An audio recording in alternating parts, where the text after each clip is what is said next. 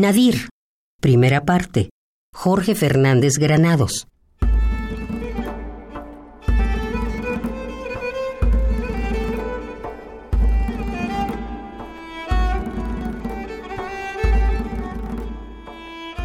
¿A dónde van las cosas que nos duelen?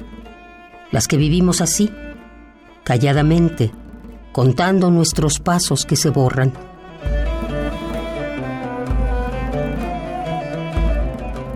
El humo, la canción, nada importante, la misma calle, el mismo tren, la misma sombra. ¿A dónde van cualquier tarde esas imágenes que aran hasta el último rincón de lo que somos y vuelven y brillan y no hablan.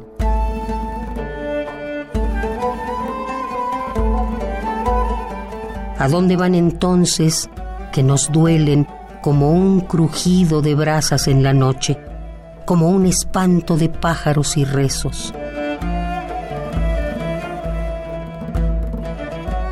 Una herida que pasa despacio al otro lado de la carne, o solo duele la pobre pobre maravilla que nos traspasa y se aleja en su viento de detalles, el truco triste de su apenas muda y miserable, duele toda, todavía.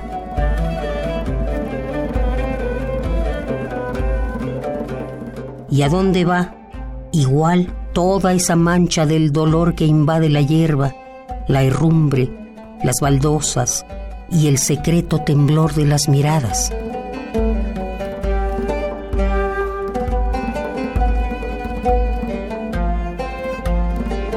¿A dónde van las cosas que traemos en un pozo, en la huella de los dedos, las voces del asombro y el amor y la tristeza? Solo sombras limitadas, nuestras, quietas y casi ofrendas también irremediables, viejas. Qué pobre es el dolor si lo inundan de gavetas filigranas o preguntas si lo explican. No se curva el dolor sobre su lámpara, no pasa por el umbral de las palabras. Es sedoso rumor bajo el candil del esqueleto, cangrejo hambriento que se entierra en la arena púrpura del alma.